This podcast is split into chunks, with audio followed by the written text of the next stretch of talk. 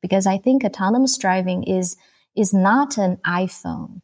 It's not a, a computer where you make it and you sell it all over the world. Uh, it has a lot of things to do with you know the culture um, and, and legislation a lot of things it's going to be very localized when i think about this space i think it's more like it's more like the e-commerce market mm. where you will have localized players and even alibaba going to southeast asia it's it's challenging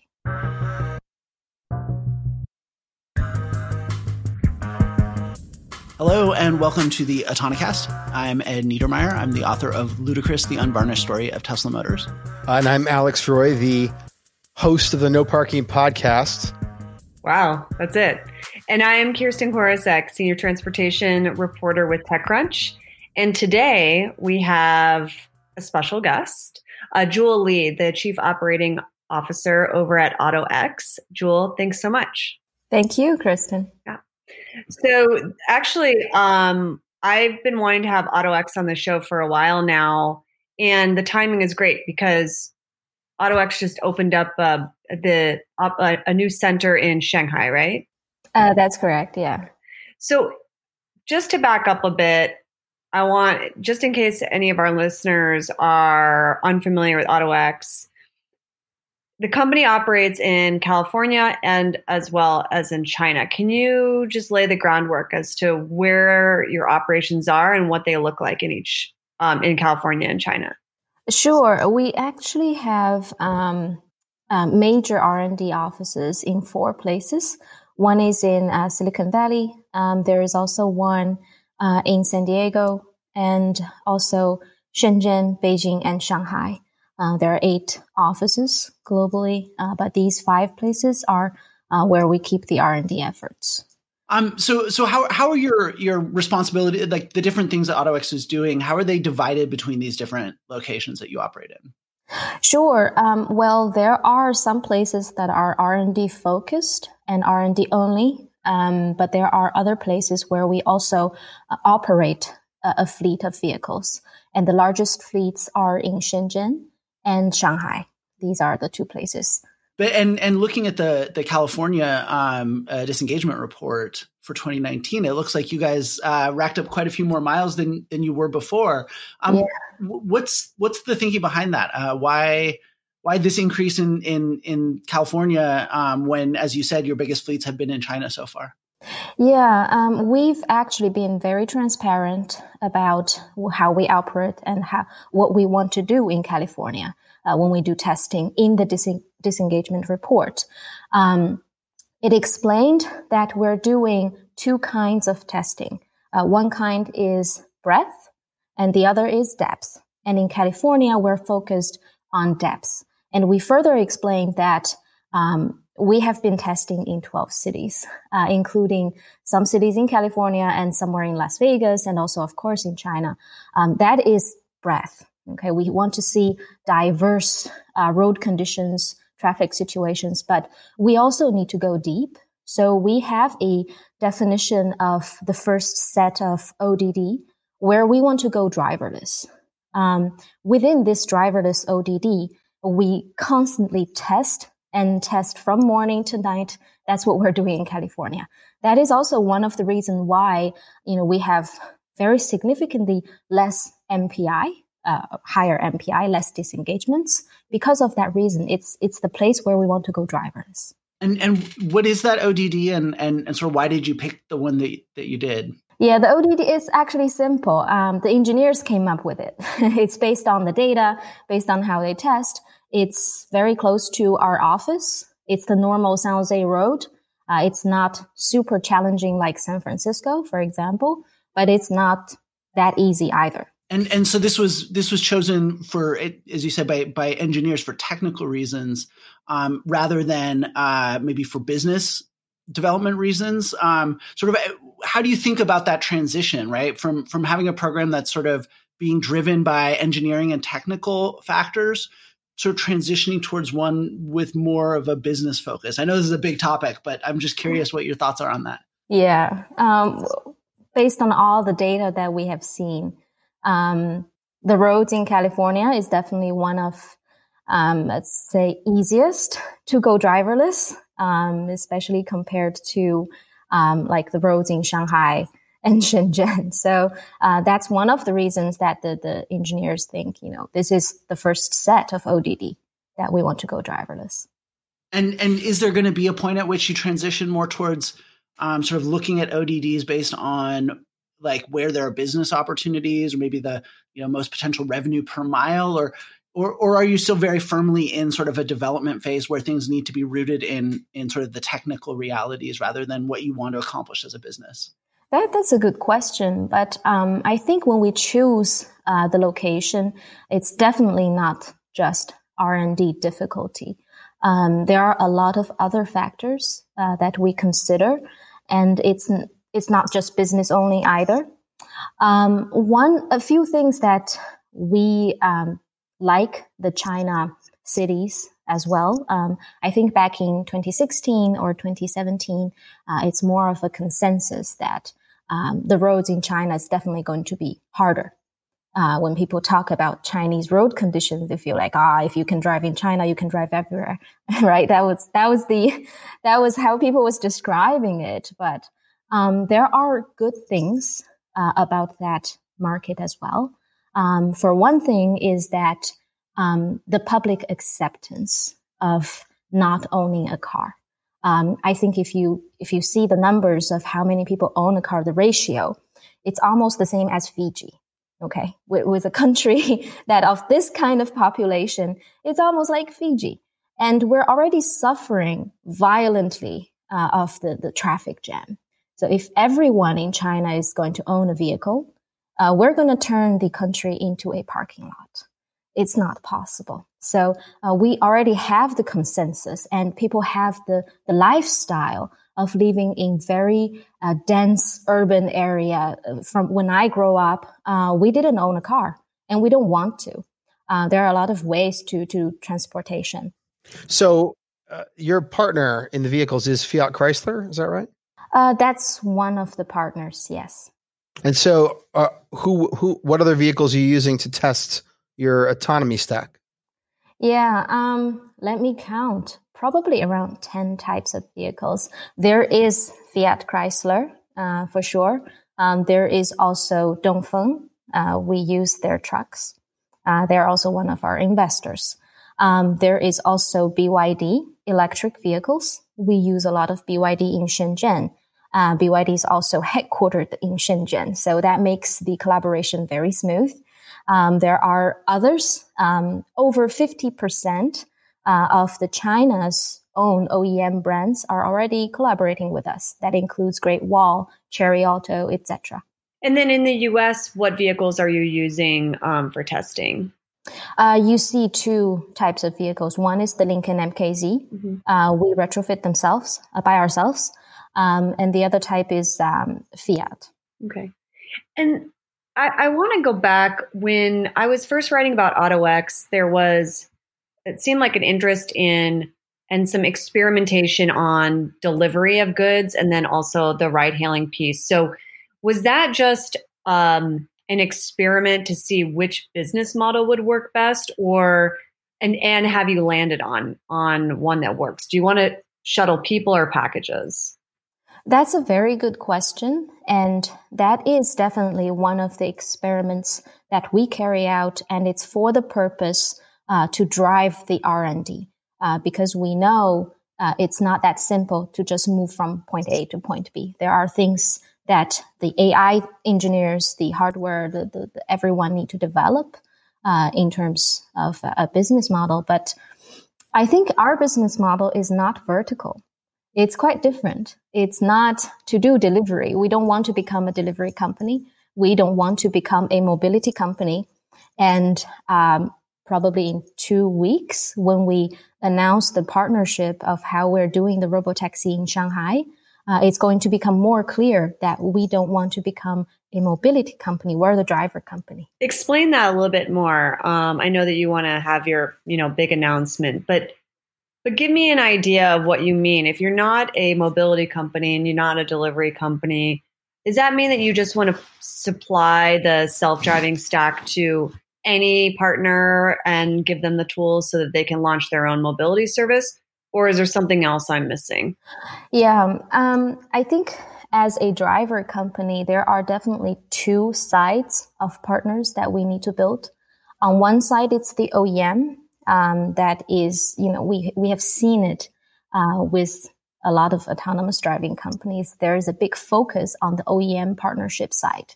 Um, there is less of a focus, though, on uh, the operating the the, the fleet. Um, mostly, what we see is that uh, a lot of the autonomous driving companies would say we will become the mobility company. We will make an app. We will operate all of the fleet. And some of them do have a partner to operate, to do the groundwork, the day to day operations, but they still want to own uh, the entrance app, how people are going to, to hail uh, the, the robo taxis. Uh, but for us, um, we're going to have multiple sides of partners uh, to collaboratively build this together. And for us, it's it's it's simple. We just take the driver fee, and and that's one of the clearest business model. How many partners can you handle then? So, it, on the business side, you either have figured out the driver fee so that you can have uh, very few partners and, and make a profit. Yeah. Or the business model is more like volume and scale. And so you're really trying to partner with as many people. But that takes balance, right? You can get distracted by different partners, especially if they want different things. Yeah. So what's the what's the what's the what's the perfect number there i mean and what are you looking at is it endless can you partner with as many companies that come to your knocking on your door and are willing to you know, be a partner? Definitely not everybody, because some of them would have a unrealistic expectation uh, or um, a misunderstanding of the technology. I would say, um, and some of them um, probably are not clear about their own strategy of how how they want to play out uh, in the L4 autonomy game. Um, for those partners, um, it, it's harder to have any real collaborations because you can put effort to bring up one or two vehicles, but it's not going anywhere. Okay. So we, we don't focus ourselves on this type of partnerships. Greetings, Autonocast Nation. Pardon the interruption. We know you're all anxious to hear the rest of the show, but we need a minute of your time. Actually, Kirsten, we need a few minutes. Okay, fine. Well, let's be clear. We don't need your time as much as your information. You might have heard that we have created a survey. Hold up, let's provide some context here. What started as a fun side project has turned into something much bigger than we ever expected. And so it's time for us to grow up just a little. And to do that, we need to better understand our audience. We created a survey to do just that. The data fields are mostly optional, but the more you provide, the more you help. Importantly, we will never share your personal information with uh, anyone. Filling out this survey is the most effective way to help us make this podcast everything it can be. So please take a few minutes to visit autonocast.com slash survey and help us understand who you are and how we can improve. Thanks. Thanks.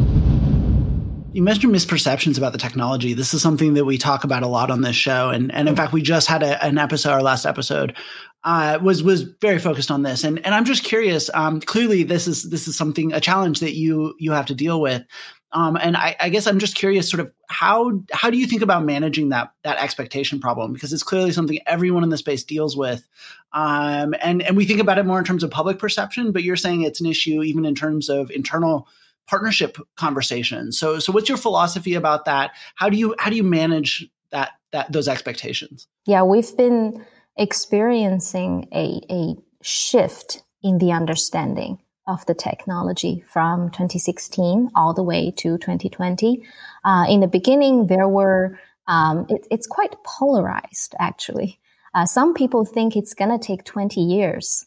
Um, and, and they would be very uh, conservative, very, very conservative uh, about this technology. Um, and they would, um, they would insist on a traditional OEM way of validating the technology.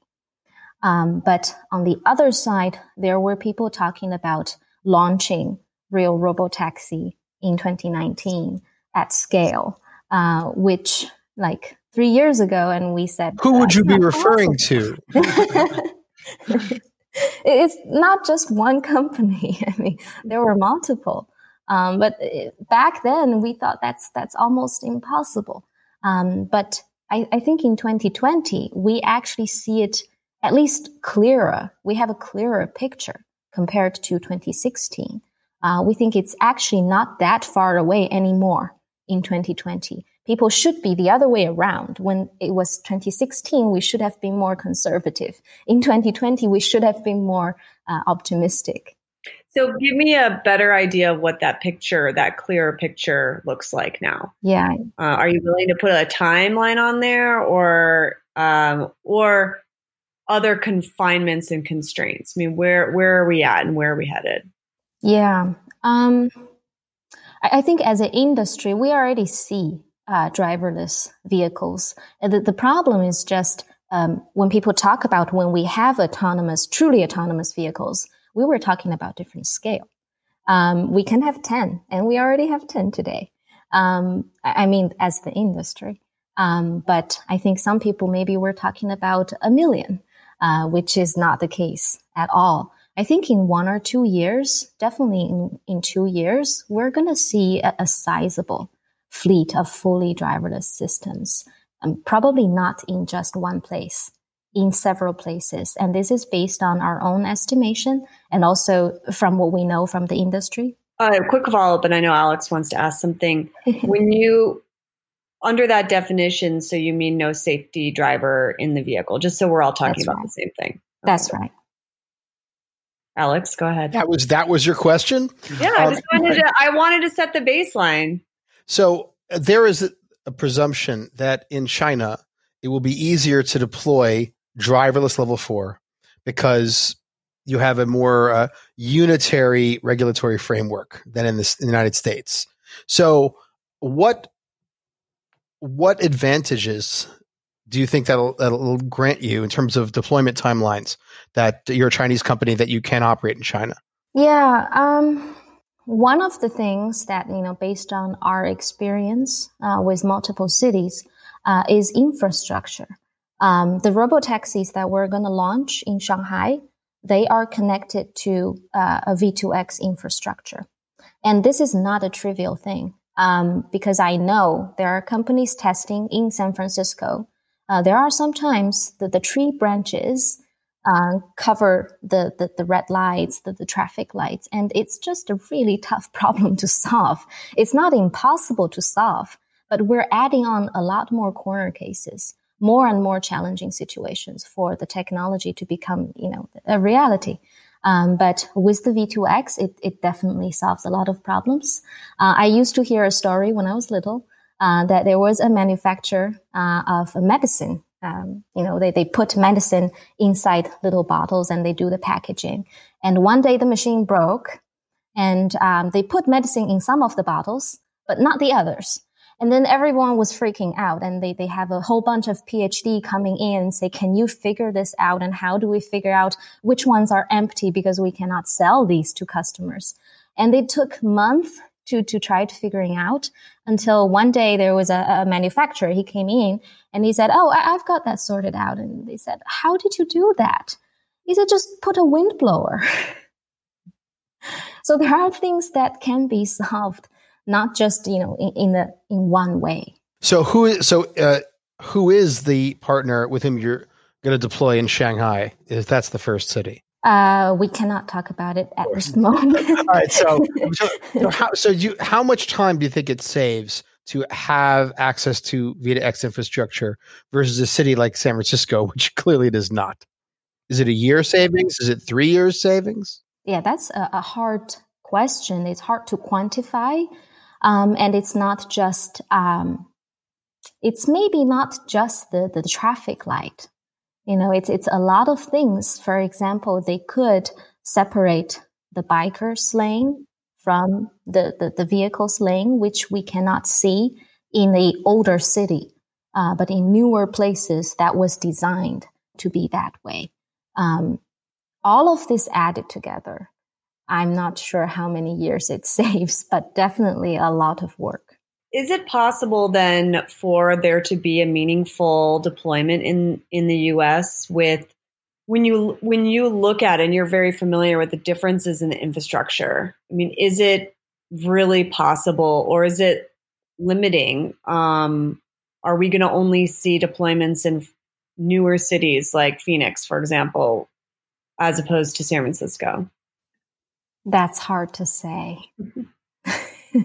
well, I mean, you've seen both. I don't, I don't want to put you in the hot spot, but I mean, you've seen both what both countries have in terms of infrastructure. So if it, and I think I'm asking sort of the same question that Alex was a little bit, which was like, what are the constraints and, and you know, is it possible? If it is possible, how much farther behind is the, is um, the U.S. Um, but maybe it'd be easier to talk about cities. I mean, are there any cities in the United States that you've come across that have the type of infrastructure that would help speed this along? Yeah, I've um, I haven't um, talked directly uh, to some of the U.S. cities uh, regarding this, um, mostly because of the uh, because of the focus in China market. Um, but I know that, for example, um, Ford Argo, uh, they have always been emphasizing on the infrastructure, emphasizing on other parts other than just you know single vehicle intelligence.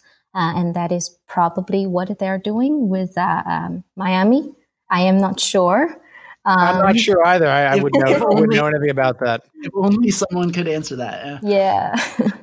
um, so, kind of to ex- extend this question, maybe in a, in a slightly different direction, but but getting towards what I think is generally the question here, which is the differences between China and the U.S. Right. Um, and and one of the things that I've noticed is that you see Chinese companies uh, in this space coming to the US and, and actually just in the last year, especially really racking up the miles in California, um, uh, doing a lot of development work in the US. What you don't see, though, interestingly, is the big names in US, this, the big US based AV developers don't seem to be going to China and doing development work there. Why do you think that is? Um, is it, Great is it a question. Yeah, why isn't why, let's let's put the names out. Why isn't Cruise and Waymo in China? Waymo tried. okay. And tell us more about that. I mean, um, let me put it this way all over the world, people come to California. It's not about US or China. Aptiv is here as well. You know, the European uh, companies are here as well. It's, it's a charm of California, of Silicon Valley. It's not a, um, you know, a specific China US thing. But why is Waymo or Cruise not in China? Well, they're not anywhere else in US either. Okay.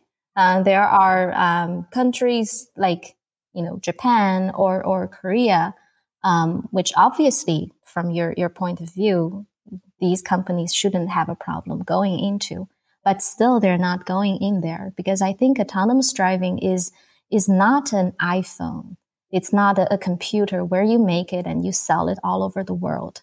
Uh, it has a lot of things to do with, you know, the culture um, and, and legislation, a lot of things. It's going to be very localized. When I think about this space, I think it's more like it's more like the e-commerce market hmm. where you will have localized players and even Alibaba going to Southeast Asia. It's it's challenging. Isn't Alibaba one of your investors? Yes, they are does it does it then spread you thin as one company to be trying to develop in both places? Um, if these are going to be localized solutions, and certainly if they're the expectation or this, there's a sense that you know this technology is not living up to its expectations. Does it not make sense to focus in one area, you know, make it about deploying there, and then and then move on from place to place? Uh, why, why take this sort of broader approach then? Yeah, um, we're actually not stretched thin. Uh, we haven't opened up uh, any other branches uh, up until um, fairly late around 2018. And the reason was that we didn't want to stretch thin. We want to have a focus. And we were worried about uh, how people collaborate, especially when you're on a different time zone. Um, so we build a lot of infrastructure, uh, a lot of tools, so we can we will be able to do it. Now the US and China team, all over five R&D offices, they're very collaborative. They all work on one thing. Um, what you're talking about is probably you know, when they work on different things, then we're distracted, but we're not. Wait, this is the Tonacast, which means we have to ask hard questions and someone has to be difficult. So maybe to, I was hoping it would not be me. Let, let me just understand this clearly. So you it's have always you. Thank you. So you have 10 OEM partners, two of whom are invest one of one of them is an investor and then an FCA, two of them. So um and so internally to AutoX, I I imagine that these OEMs do they want their the teams on the AutoX side internally firewalled from each other so as to protect the trade secrets of each individual's OEM's hardware and software development. Am I correct? Like this, I mean, uh, you're not working on a single common stack with identical hardware for all these OEMs, right? And each OEM, I imagine, has at least one vehicle in the development pipeline. Actually, we are working on a unified platform for all of them. Identical hardware for all the vehicles. Well, no less than 10 vehicles. The positioning might be a little bit different, of course, because the vehicles are different. Um, but we want to have as much um, similar similarity between the system as possible, and we see a very high percentage of similarity um, across the platforms. Yes, and each of these ten OEM partners has a different go-to-market strategy. It's different. It's different, um, but there are a lot of similarities as well. When you're all making um, passenger vehicles, um, for a robo taxi, it's very diff- it's very difficult to have different vehicle types. Actually, it's it's all of a similar vehicle type, um, and the the technology is just um, for for all of them. Yes. Well, I hate not to be Alex, uh, but we as we've seen from looking at the Cruise Origin concept, uh, which they claim is ready um, and you look at some of the other vehicles like a Chrysler Pacifica. These are very different vehicles. One is a radical jump forward, maybe, and the other is an evolution of a, a common platform. And and the just develop the r&d for these two vehicles however it may be for the same use case is very very different you've got 10 so how big is the AutoX staff. Because I mean, if I'm unless I'm nuts, that would make you the autonomous vehicle developer with more customers than anyone else on the planet. Maybe more than almost all the other companies on the planet combined. There is something that is a little bit different about our customer, though. I just want to point it out. Ask her about it, Kirsten. Go ahead. These, uh, especially when they are native Chinese OEMs, um, the landscape is quite different from US OEMs and European and Japanese OEMs. Um, for US market, um, it's done. There are four OEMs, and that's it. Uh, yeah, we can argue about the number here, but I, I know. yeah, yeah, yeah. but in China, that's not the same. That's not the same case at all. And um, a lot of the Chinese OEMs, they, they have the culture of being uh, co-living with each other. There's not that much of a competition or, or you know, exclusivity against each other, uh, especially like Dongfeng and uh, the other uh, more of a, a state-owned OEMs. They don't they don't feel that way at all. They would be happier to share uh, between themselves. Uh, it's it's just not the same. For example, if if GM have something, Ford does not want it at all, right? Definitely right. yeah, they don't want to look the same. They don't want to be the same, but not not the Chinese. And they're not just not exclusive with each other. They are even friendly with foreign OEMs as well. They have a long history of joint venture and collaborating with foreign OEMs. That's that's a key difference. That's really interesting. Uh, I, I kind of want to get to something that Alex sort of hinted at, which is sort of personnel and talent, which is I'm I'm I, I feel like every every month, every week, I learn more that like how important this is to this to this space. Um, I'm just curious again, since you straddle sort of these two very different places, China and the U.S. Um, how you know where do you find different kinds of talent? Like if you had to characterize sort of like certain kinds of talent you know we definitely always look for in china certain kinds of talent we look for in the us does that exist at all? Um i think there are talents of every single aspect almost everywhere. It's just how difficult it is to recruit them because if there are less you, you fight for them right? It's you always have the talents everywhere. Um, so um, there are some uh, um, distribution of hardware versus software people. Um, and that uh, we do see that a lot especially when hardware people they're more experienced they have 20 years of experience and they have family it's it's harder to move they have kids um, but for software, it's you know it's the typical Beijing, Shenzhen, Shanghai, Silicon Valley. It's yeah, it's not. Which job market is more competitive for you in terms of attracting talent? Um, and just between the two markets you're operating in. Um, as far as I know, AutoX isn't doing anything in Europe yet, correct? Not yet. Okay, so let's just talk about the two markets you're in. So which one is which one is more competitive or or what are some other differences? And you kind of laid out some of that already. Um, I think when you talk about talent um, competitiveness, it's more about uh, the awareness of the employer. So definitely because of our presence in China, it's way easier to, to recruit uh, because of the awareness. Yeah, that makes a lot of sense. Yeah. So in China, like, is there, if a company chooses, uh, deploys Shanghai, Shenzhen, uh, a level four driverless service, a robotaxi service. Um, or is that company, are you going to seek exclusivity for a given ODD for a given city?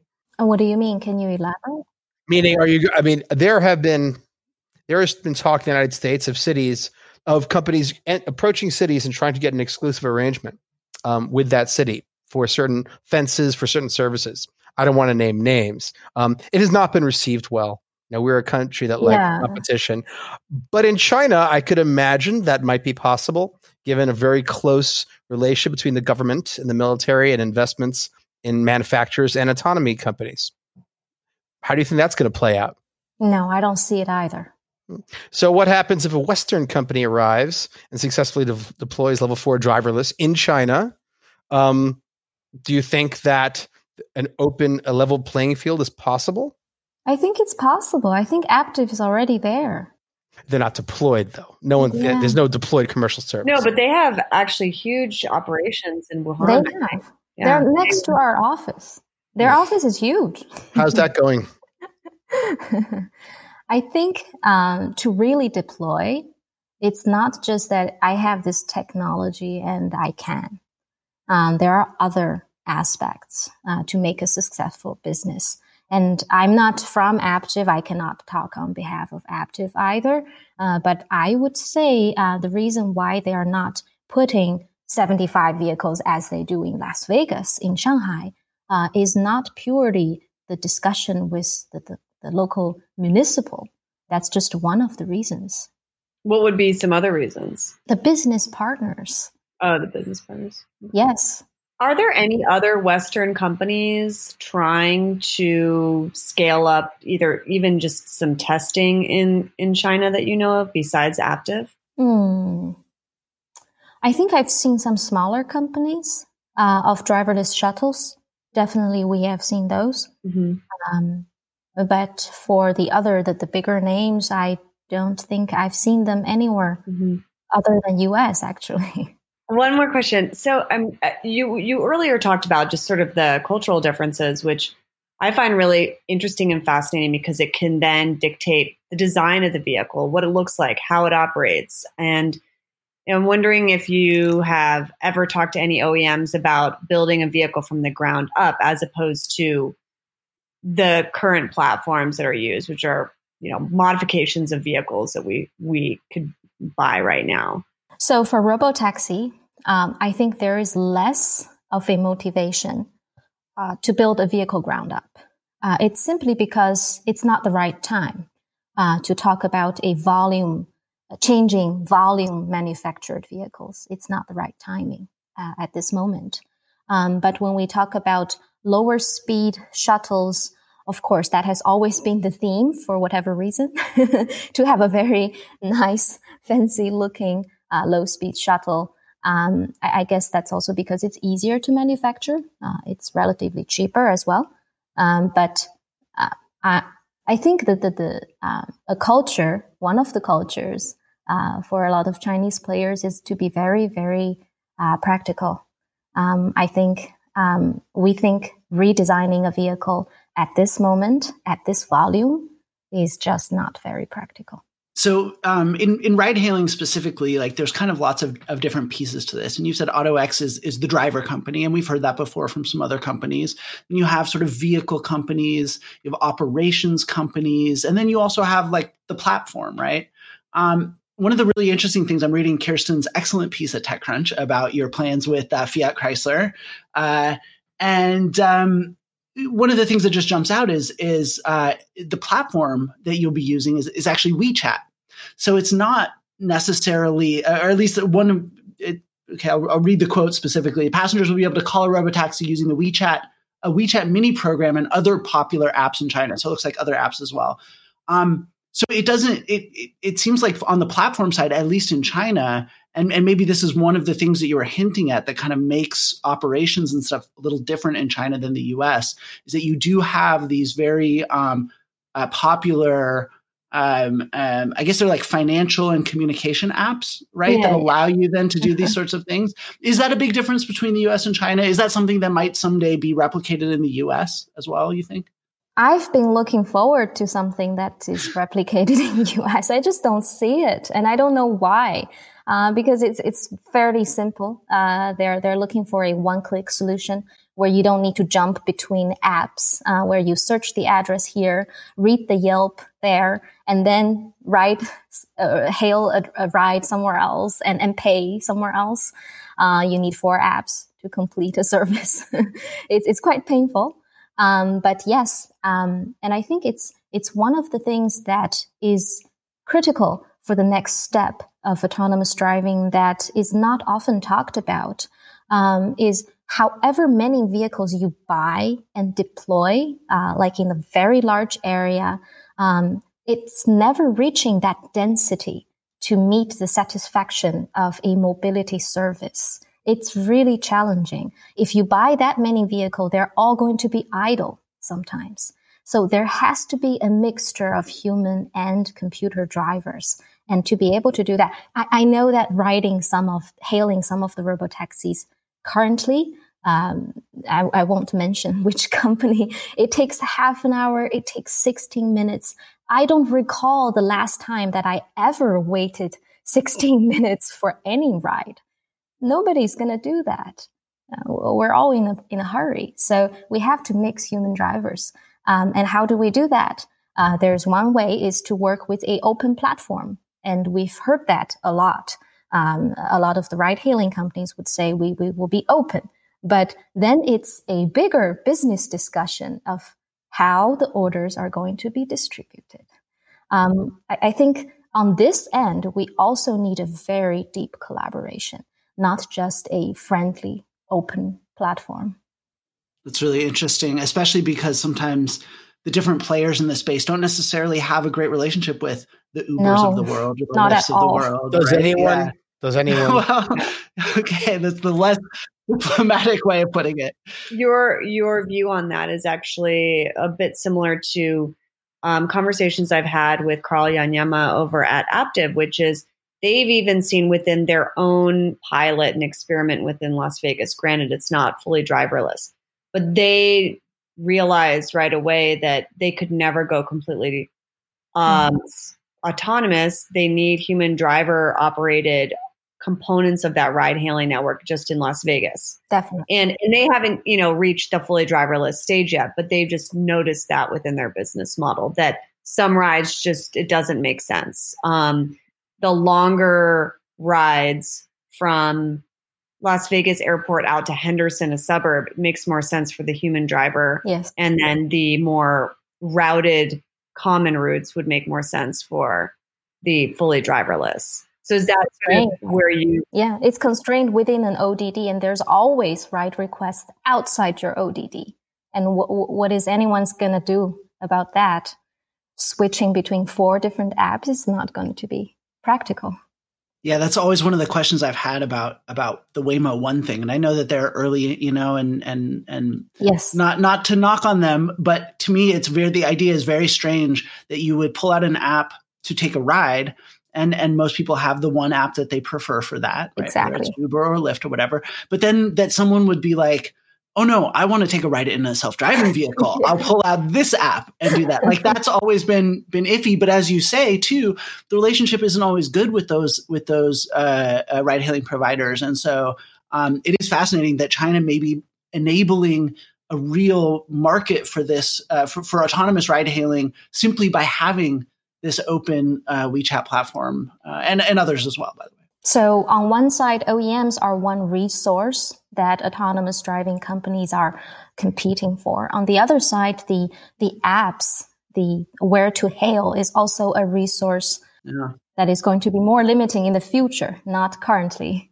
but in the future. I, I wonder how that could work in the US because structurally we just don't have a WeChat.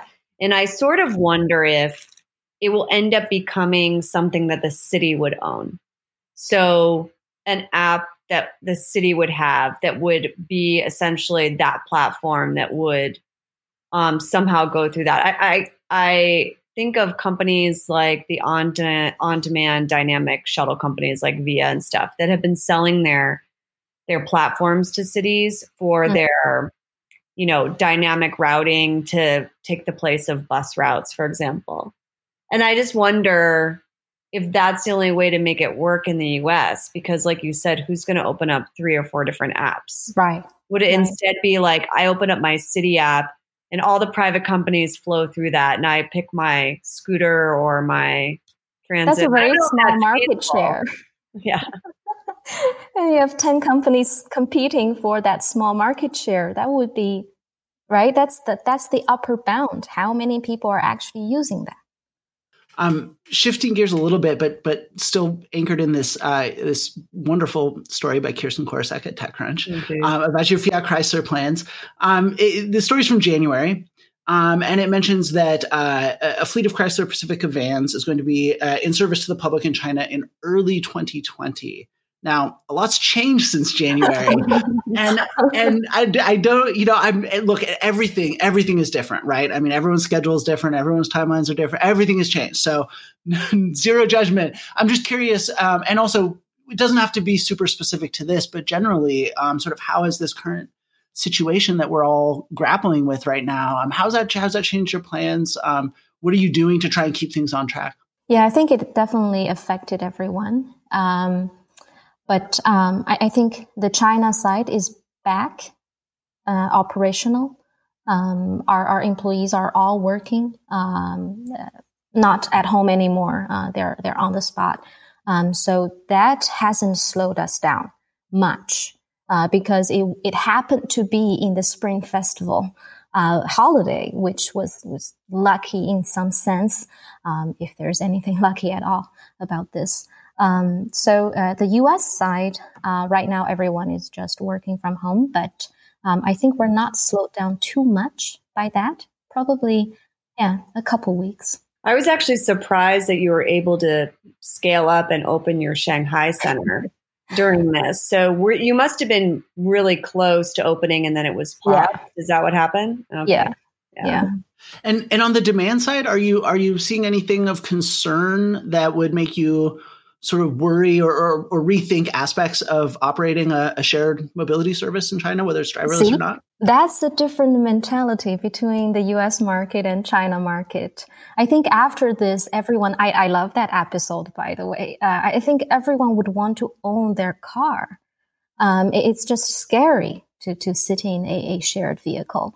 Um, but uh, at the same time, I think um, designing something that is automated uh, for, for disinfecting is way easier than what we think. It's easier than making the autonomous driving system, right? So we um, we also learned something from this uh, this pandemic, and we designed the process uh, from payment uh, to how you start the ride uh, to be fully touchless, uh, so that we don't force people to to everyone to touch the screen, um, and, and have a driver to clean the screen after every driver. So how are, how are you doing that? Sorry, sorry, Alex. Go ahead. There, there are different ways. Um, there are there are multiple ways actually uh, to to keep the complete flow uh, touchless. Of course, you need to sit in the car, um, but um, a lot of things like a QR code or a voice recognition can help you to to start the vehicle. And are you guys going to integrate like uh, contact tracing into like uh, into whether or not someone can actually get on board like, can somebody, would you let someone hail a vehicle and share it with someone else if you had contact tracing for two passengers, but not the third? Yeah, we don't, uh, we don't have that now. Uh, it's not in our stack. Um, mm-hmm. But it, it depends. I feel that this kind of thing is not going to be forever. It was designed for this uh, the virus specifically, and I don't expect it to go on. Nobody want to be tracked like that forever, right? So we're uh, running out of time a little bit here, but um, I, I, just kind of want to um, ask you to look forward a little bit over the next, you know, maybe 18 months or so, two years, and just sort of, you know, because again, I, I think right now in the U.S. It's, it's, fascinating that in China, you know, there's already this sense that that the worst of this is behind us, whereas here in the U.S. there's still a lot of anxiety about when things will get back to normal, and and I'm just kind of curious from from your perspective, with a foot in each of these worlds uh, or countries. Um, sort of how you know how are you thinking about the next you know 12 18 24 months um, and and sort of how things move forward from here um, if we're talking about autonomous vehicle space specifically uh, i think we have seen a lot. There there has been a focus on the us market. Definitely. It was it was almost all focused on us market. And we started to see um, all the giants start thinking about what are we going to do about the china market? It's definitely one of the biggest automotive markets. And, and for sure, a lot of the global OEMs have probably the highest or even the only sales uh, in China, uh, especially during the pandemic. So what are they going to do? Um, I think in the next 18 months, uh, we're going to see uh, a lot more news, a lot more partnerships formed um, for the China market. That's really fascinating. What has the COVID 19 pandemic because now you've seen people coming back to work in China. So you might help us give some predictions as to what our world over here is going to look like. How have people's behavior changed and how is that impacting uh, the autonomous vehicle industry? I mean, you mentioned the touchless part, and that, that makes sense. But I'm wondering if there's other aspects of the business for example, uh, there has been some speculation that the private car is going to be a lot more appealing now and shared is going to be out. Have you seen that actually come to pass um, in China? Um, sure. Well, it's always been appealing to own something right? Um, especially such a, expensive tool, uh, expensive, expensive toy for a lot of people. It's it's a luxury uh, to have a fun car, to have multiple fun cars. Uh, it's more about whether it's it's actually practical. Uh, like I mentioned, it's just not practical for everyone to own a car. Uh, we will make the space into a parking lot. It's not environmentally friendly. Uh, it's it's impossible for everyone. Uh, so how how do we deal with that? Uh, the only way is to share.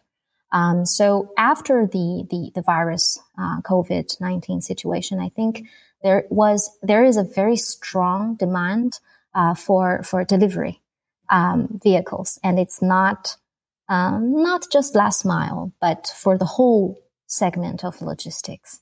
And for China, uh, there are a lot more uh, light trucks um, I don't think we have much of that in US, but it's it's the similar size of your uh, house moving vehicles. You know, it's a bigger truck basically because of the the dense population and between city uh, within one day trips that are so frequent in China.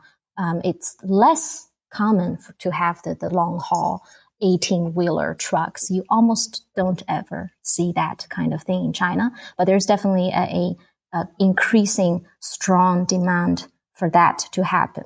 So more of a demand for the 18 wheeler trucks or more of a demand for the light trucks? Sorry, uh, light trucks. Yeah, okay. Okay. So that actually Now, I, Alex, you can't say that you have to go right now. oh no, I've got I got more, but go on. Oh, okay, good, good. Then go, please. In China, what regulatory framework or any the do you have to go through to define safety or safe enough for deployment?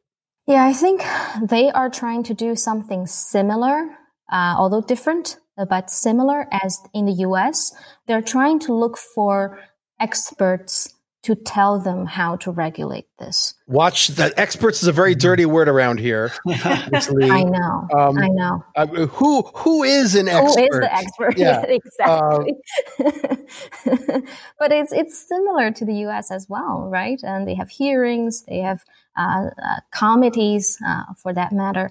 Um, Who, who in China sits on such a committee? Because in in this country, as you know, different states have different people in office with different levels of understanding. We have some states where policymakers know understand a lot about how this works, and the others are not so great. What happens in China? Yeah, it's it's the same. Uh, there are cities um, that knows a lot about autonomous driving. Shanghai. Uh, Shanghai is one of them. They were the first one to give permits to test at all, and they they hire uh, people that are uh, consultants um, that are from the industry, and, and they talk to all of the autonomous. There are a lot of autonomous driving companies in Shanghai. They all have an office. Is there a podcast or a group of individuals in China like the Autonocast that, is- the that is- that can be so obnoxious and rude to the guests and ask them difficult questions? Does that exist? It does. Who are they? You might you might be surprised. You- I'd like to meet them. I'd like to know who they are. Who are so? Are are they on any of your committees or uh, in discussions of how to define safety? I'm not sure there is a single authority, and I'm not sure if that's a good thing. You know, we shouldn't have one. Is there a uh, a, a lobbying group or organization representing people who live in the cities where these you want to deploy that is making noise or asking questions about what safety means? Absolutely, absolutely. There are voices uh, about why we need this at all. You know, there are there are different reasons for that. Of course, there's always this kind of discussion.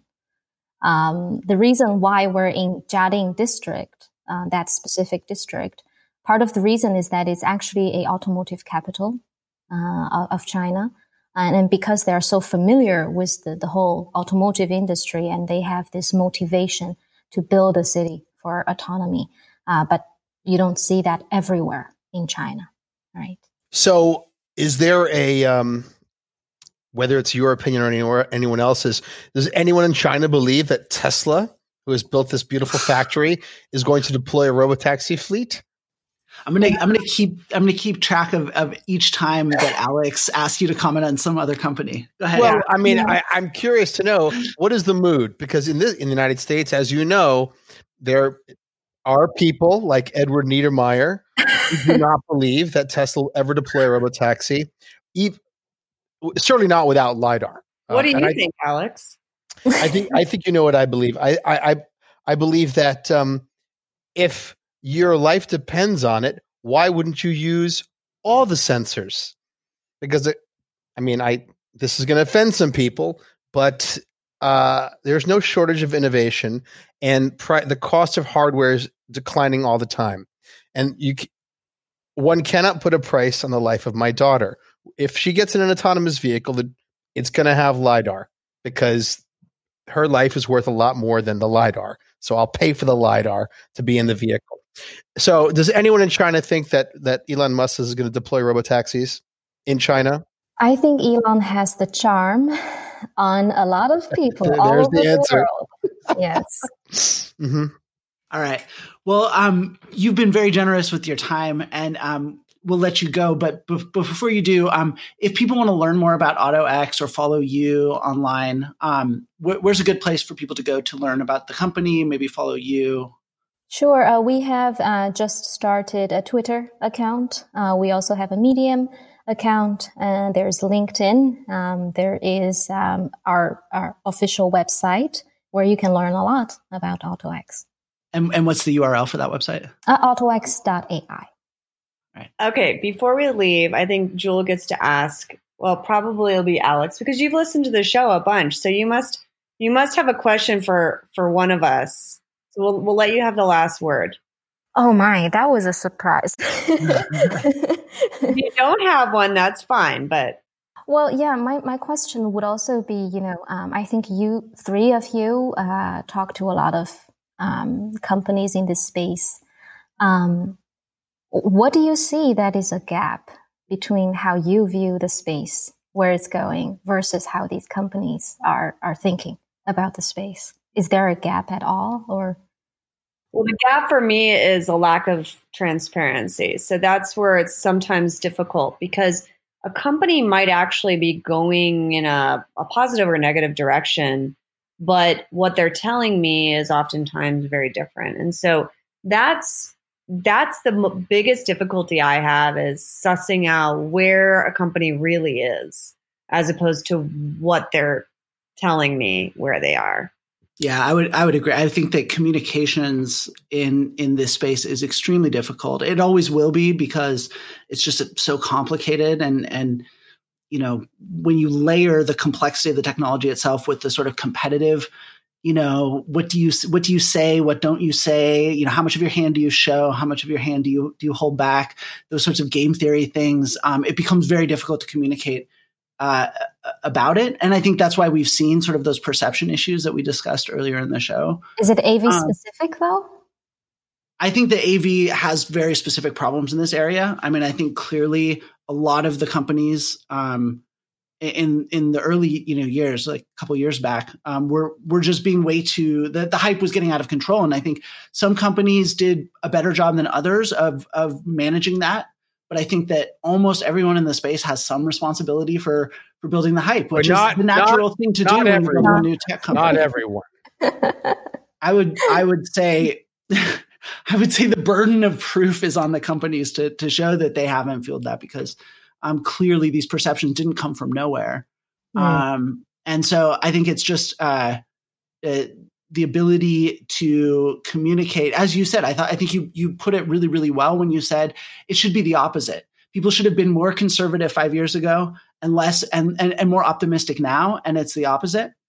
And I think sort of untangling that that and, and turning that trajectory around is is one of the really big challenges that that this space you know faces and and I think we're trying to do that a little bit on the show. I think we we try and help do that a little bit and sometimes it's maybe a little frustrating when when you look at the companies and what they're doing outside and and as we discussed on our recent sort of PR discussion show um, mm. uh, maybe not all of them still get it and uh, it continues to be a challenge.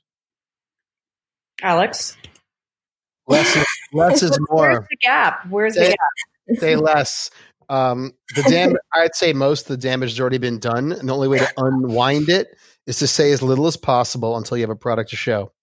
Um, It's, I mean, you know, the bomb has already been dropped. Now, just got to wait for the mess to be cleaned up. A lot of companies are going to go away in the next few months, and they should. So, well, on that bombshell, uh, we thank you, Jewel Li, Chief Operating Officer of AutoX, for making the time to be with us. This was fantastic. I, I learned a lot today. I really appreciate you coming on the show. Appreciate it. Thank you, Alex, Ed, and Kirsten. Goodbye, Jewel. Goodbye. Thanks.